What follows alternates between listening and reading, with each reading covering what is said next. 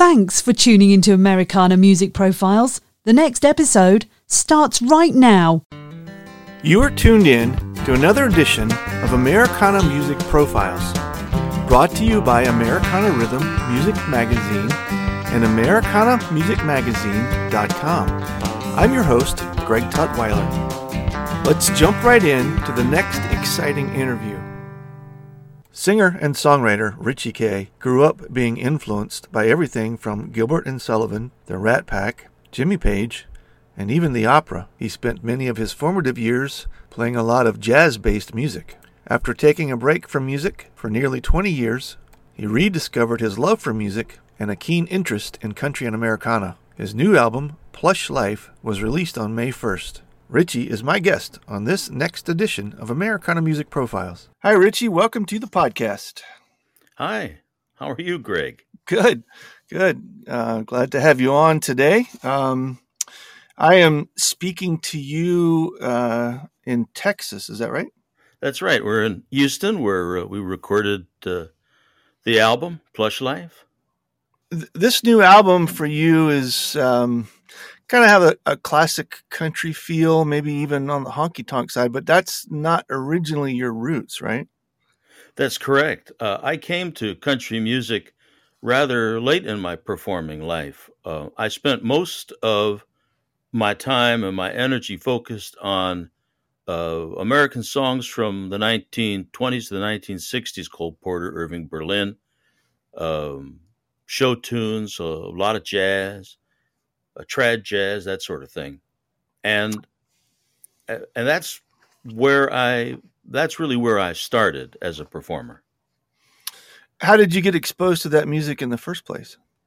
Well, I think that was the sort of atmosphere in the house when uh, I was little. We always heard around the house one of two things, which was either opera and operetta, or we heard the the great songs of the uh, um, the the 30s and mm-hmm. and the 40s. So it was always there. Of course, my first great guitar hero was Glen Campbell.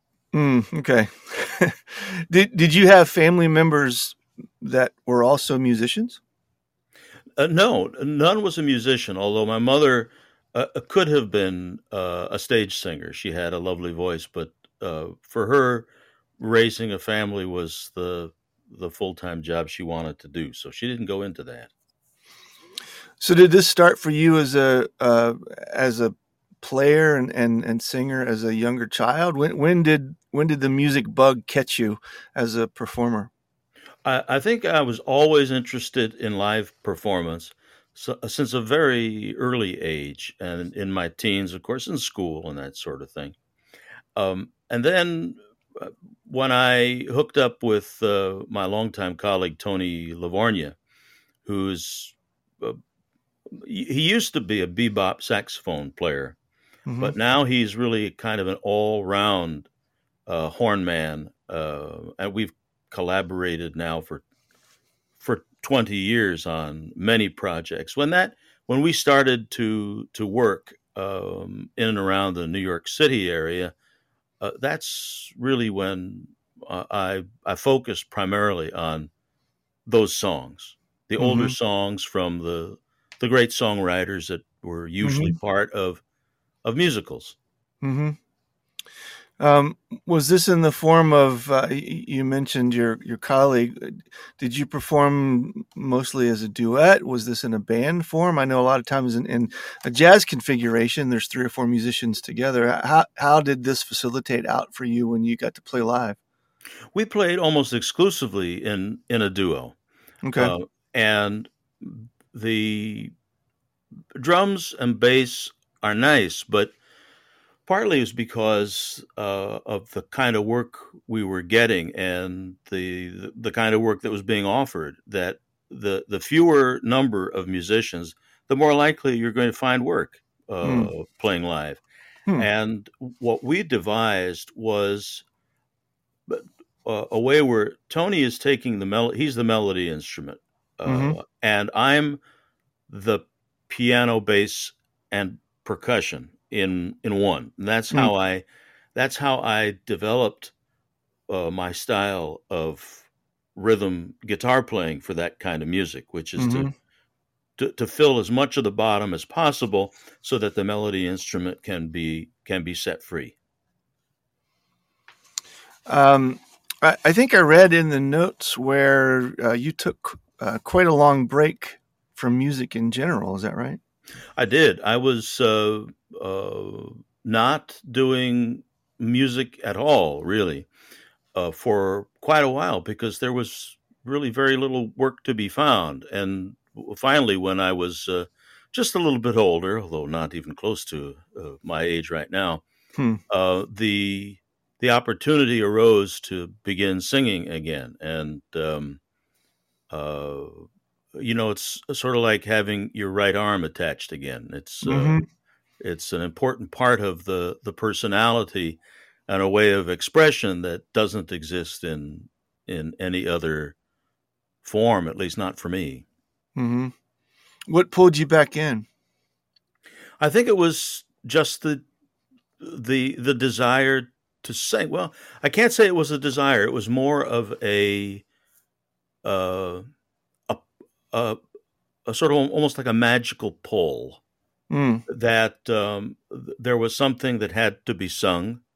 I didn't know what it was yet at that time, hmm uh, but um, uh, but it had to had to be done, and I had the opportunity.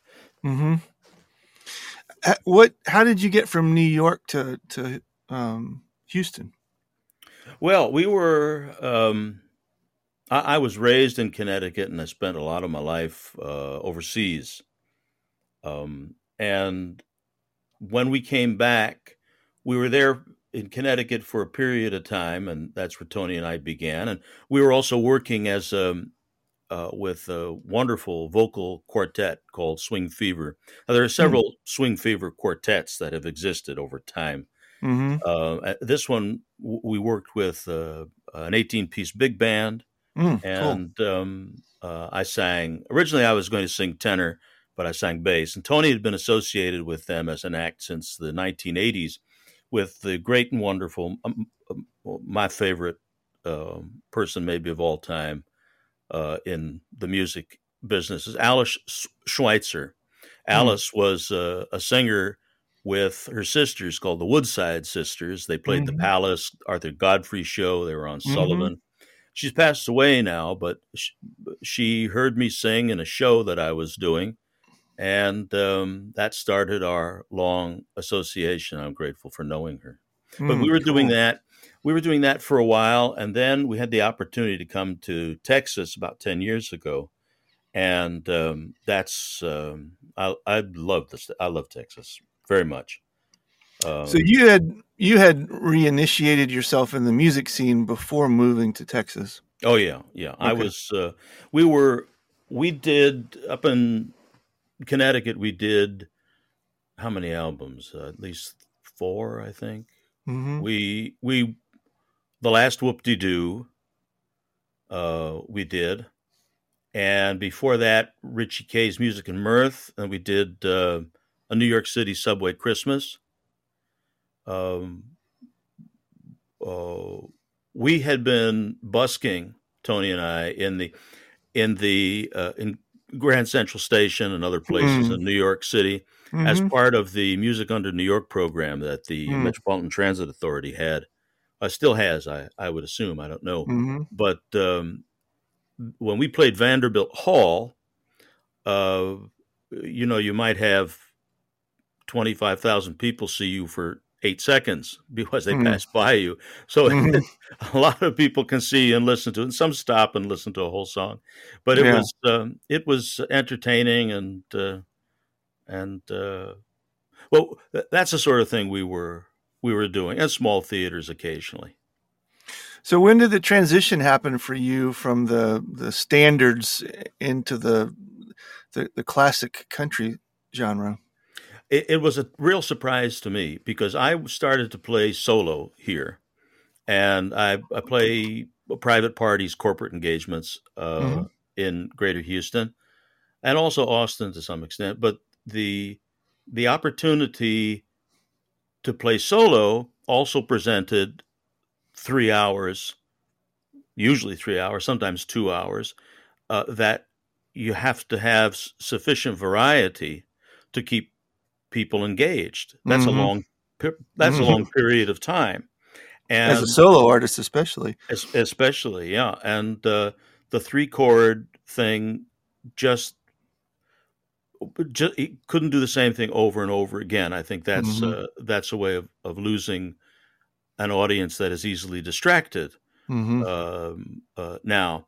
So what I what I thought was maybe I ought to try because I had quite a few requests for someone would say, "Oh, your voice sounds your d- deep, rich voice like Johnny Cash. Why don't you? Mm. Can you sing this song?"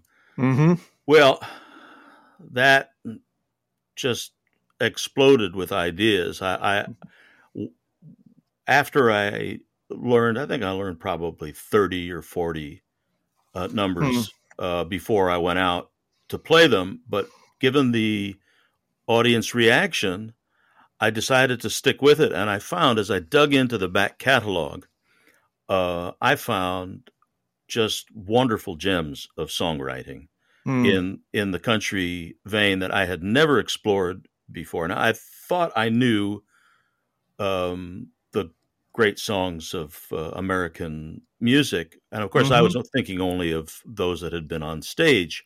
Sure, uh, but golly, when I started looking at all of these songs from the 40s, 50s, 60s, and even 70s that were not famous necessarily, but were really very, very well done. I thought um, mm-hmm. this is, I think there's something here for me to learn and to sort of refresh in a new way, as I did with Space City Fun-Tet, the Blastoff album, which is sort of like a um, 50s Dean Martin mm-hmm. um, uh, Esquivel kind of a, a, feel to it, refreshed for uh, for for today. As mm-hmm.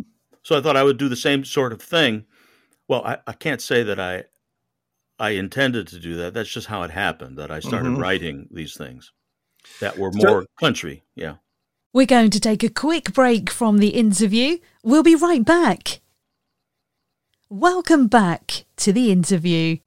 Was this a beginning of your songwriting career, or, or had that been a part of what you were doing all along and you were just kind of shifting genres? I had been writing very poor songs for, I don't know, a long time. I, on and off, I would write something.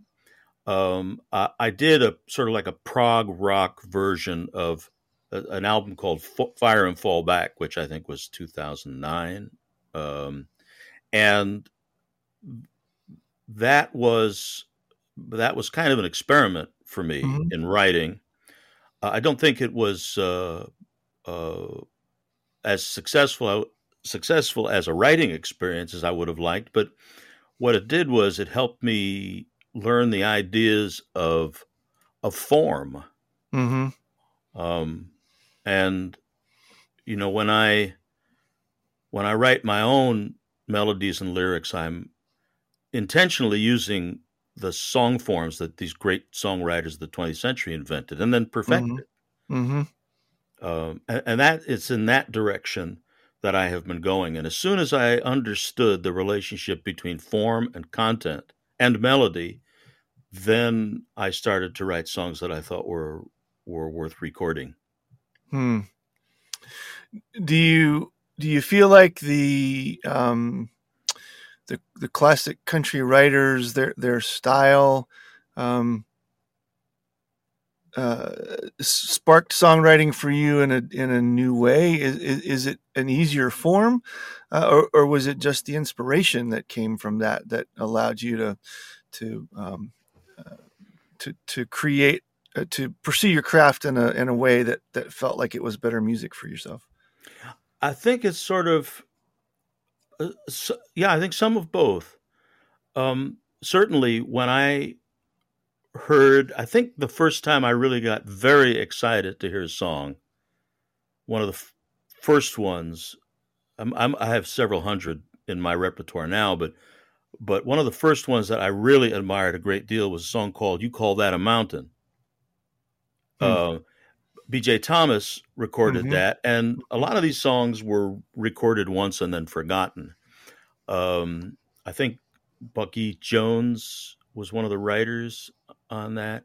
Uh, there's another song uh, Jerry Chestnut wrote. Uh, Faron Young recorded it, um, and um, uh, I think it's "Whatever's Left" is the name of it. I think that's the Mhm. one. Hank Thompson's songs. Wh- When Mhm. I when I started to listen to a lot of them, what I had thought was simplistic without knowing the music, I actually found a, a, a complexity with, but the appearance was simple.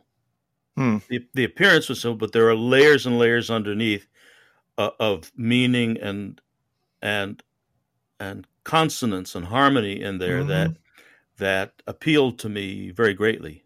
Hmm. And so I, I thought, at first, I wanted to try my hand with with one of them, hmm and and um, I just kept getting hooks in my head, and Hmm. that you know it started. It just started. Uh, it started from there. Yeah, that's neat. So the the new record then that um, uh, is just released, right? Is has it just released or not quite released yet? In, in fact, just released. It's. Um, uh, I'm really thrilled to see that uh, in radio promotion. I, I know that just in the last two days, I've had uh, nearly 500 radio station program managers streaming uh, tracks from the album. So I have some hopes that maybe it's going to get some play Yeah, on some radio stations. Um, Yeah. And um, uh, some press here in Houston, yeah, which is, uh, you know, this is my main major market. And right. And and the the album itself is called Plush Life, and um, again, it's this.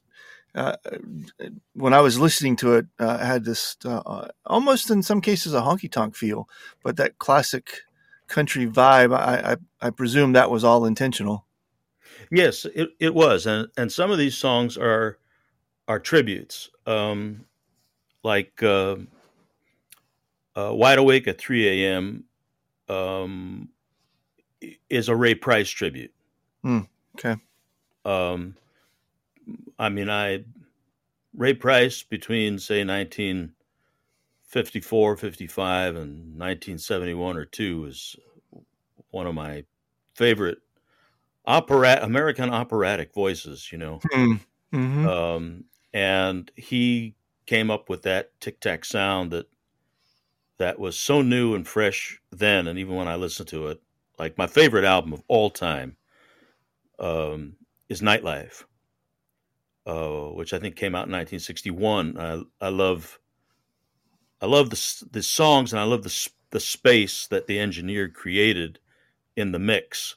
mm Uh, that um, yeah, it's um, a delight to listen to, and I thought, well, I, I I don't know if I can get there, but let's see if I can at least do a tribute. And when you perform these songs live, either when you get ready to, if you haven't yet, or, or some of the songs you've done in the past, do you take the opportunity to um, fill in a little bit of the, the, the history or the, the reason you chose that kind of thing, like you just said to me? I, as a as a person in the audience, um, I, there's a fine line between talking and talking too much, obviously. But I find when an artist um, gives that little bit of um, this is why I recorded it, or you know, this is my favorite album, and and so I tried to create the song in that vein. It it it seems to, as a listener, it it creates um, a depth to the experience of listening to the song that's not there if you just kind of rattle them off one after the other. Yeah, well, these songs have not been played live except solo when I'm performing, and I I I don't play from a set list. You know, I I just I see what I like to feel the room and see where Mhm. they're going, Mm-hmm. and I'll play to what they're responding to. Um, but if I do play the song, it's solo. So there's a lot that's that's left out. Um, you know, especially on this album. Um, I mean, other than than the voice, the mm-hmm. both the piano and pedal steel are, especially pedal steel, are so important to the the, right, right. the emotional feel. Yeah. With, and Jody is Jody Cameron, uh, who is my pedal player. Uh, I think is just a marvelous example of how that instrument can be used to create very beautiful sounds. Yeah, yeah. Hmm, that's interesting. Well, I I certainly uh, have enjoyed the, listening to the the tracks on the album, and um, I, I, I like um, when an artist uh, resurrect maybe isn't the right word, but um, there's so much uh, as you've described in our, our chat that music that got recorded and then just kind of got left alone after that that didn't get a chance to get exposed to an audience in, in some fashion, and so it's it's always uh, as a listener appreciated when an artist um, attempts to try to rediscover a little bit of the of the roots of music and um, bring that feel back uh, into the mainstream. So I, I am uh, excited that you've done that, and and then that's the kind of music you play, and we certainly wish you well with with this new record.